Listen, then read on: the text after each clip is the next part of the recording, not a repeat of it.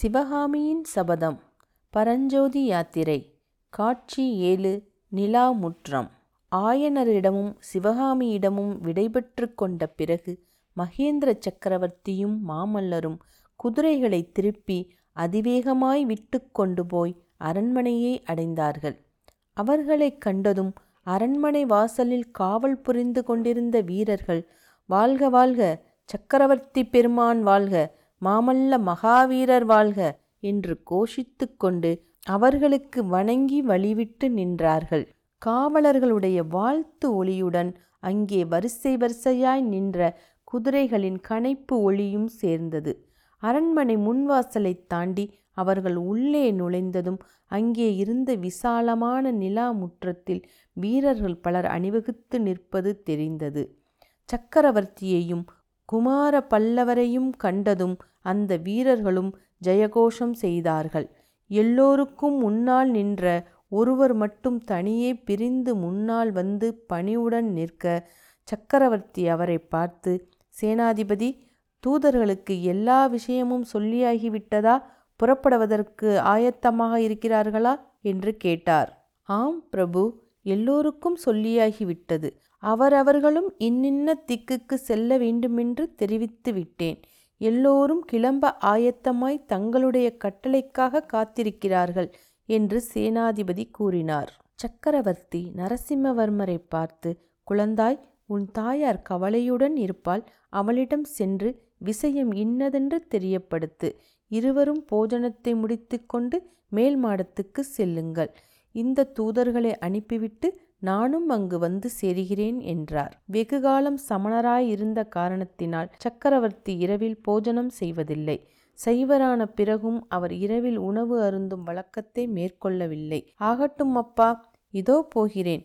ஆனால் எல்லா படைகளும் வந்து சேரும் வரையில் காத்திருக்க வேண்டுமா? ஆயத்தமாயிருக்கும் படைகள் உடனே போருக்கு புறப்படலாமல்லவா? சக்கரவர்த்தி புன்னகையுடன் அதை பற்றி யோசிக்கலாம் குழந்தாய். நீ இப்போது தாயாரை போய் பார் என்றார். மாமல்லர் போன பிறகு மகேந்திரர் சேனாதிபதியை பார்த்து கலிப்பகையாரே தூதுவர்களிடம் சொல்லி அனுப்ப வேண்டிய செய்தி இது. தொண்டை மண்டலத்திலும் சோழ மண்டலத்திலும் உள்ள ஒவ்வொரு கோட்டத்திலும் ஆயிரம் வீரர் அடங்கிய படைகளை திரட்டி ஆயத்தமாய் வைத்திருக்க வேண்டியது. மறுபடியும் செய்தி அனுப்பியவுடனே படை புறப்பட சித்தமாயிருக்க வேண்டும். நான் சொல்வது தெரிகிறதா? என்றார். தெரிகிறது பிரபு. கோட்டையை பத்திரப்படுத்துவதற்கு வேண்டிய ஏற்பாடெல்லாம் செய்தாகிவிட்டதல்லவா? துறவரத்தாரை தவிர வேறு யாரையும் விசாரிக்காமல் கோட்டைக்குள் விடக்கூடாதென்று கட்டளையிட்டிருக்கிறேன். வெளியே போகிறவர்களையெல்லாம் கவனிக்கச் சொல்லியிருக்கிறேன். நகருக்குள்ளேயும் யார் பேரிலாவது சந்தேகத்துக்கு இடமிருந்தால் சிறைப்படுத்தி காவலில் வைக்க சொல்லியிருக்கிறேன். கோட்டை சுவரெல்லாம் பழுது பார்த்திருக்கிறதா சேனாதிபதி? பல்லவ சாம்ராஜ்யம் நிலைத்து நிற்பது இந்த காஞ்சி கோட்டையின் பாதுகாப்பையே பொறுத்திருக்கலாம். பல்லவ சாம்ராஜ்யத்தை பாதுகாப்பதற்கு காவேரி முதல் கிருஷ்ணா நதி வரையில் லட்சோப லட்சம் வீரர்கள் காத்திருக்கிறார்கள் பிரபு. உண்மைதான். ஆனால் அவர்கள் வெறும் கையினால் சண்டை போட முடியாதல்லவா? அந்த லட்சோப லட்சம் வீரர்களுக்கும் வேண்டிய வேல்களும் வாள்களும் எங்கே? என்றார் சக்கரவர்த்தி. சேனாதிபதி கலிப்பகையார் மௌனம் சாதித்தார். கீழே சோழ நாட்டில் வாளும் வேலும் நன்றாய் செய்வார்கள் போலிருக்கிறது. யானை மேல் எரியப்பட்ட வேலை நீர் பார்த்தீரா? இல்லை பிரபு மாமல்லனிடம் அது இருக்கிறது. மாமாத்திரர் என்று எழுதியிருக்கிறது. மாமாத்திரர் என்ற பட்டம் கீழே சோழ நாட்டிற்கு உரியதல்லவா? ஆம் பல்லவேந்திரா. அந்த வேலை எறிந்தவன் கீழே சோழ நாட்டானாய் தானிருக்க வேண்டும். அம்மாதிரி வேல் எரியக்கூடிய வீரர்கள் ஆயிரம் பேர் இருந்தால் இந்த கோட்டை காவலை பற்றி கவலை இல்லை.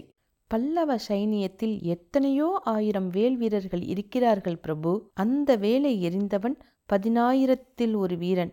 அவனை அவசியம் கண்டுபிடிக்க வேண்டும். சேனாதிபதி மௌனமாயிருந்தார். இன்னும் ஒரு விஷயம். காவித்துணி அணிந்தவர்களைப் பற்றிய கட்டளையை மாற்ற வேண்டும். ஆயனரையும் அவர் மகளையும் பார்த்துவிட்டு நாங்கள் திரும்பிய போது ஒரு சந்தின் முனையில் ஒரு புத்த பிக்ஷு நிற்பதை பார்த்தேன். சற்றென்று அவர் நிழலில் மறைந்து கொண்டார். கட்டளை என்ன பிரபு? ராஜ விவகாரத்தின் மேல் கவனம் வைத்து புதிதாக வந்திருக்கும் புத்த பிக்ஷு யார் என்று பார்க்க வேண்டும். உடனே ஏற்பாடு செய்கிறேன்.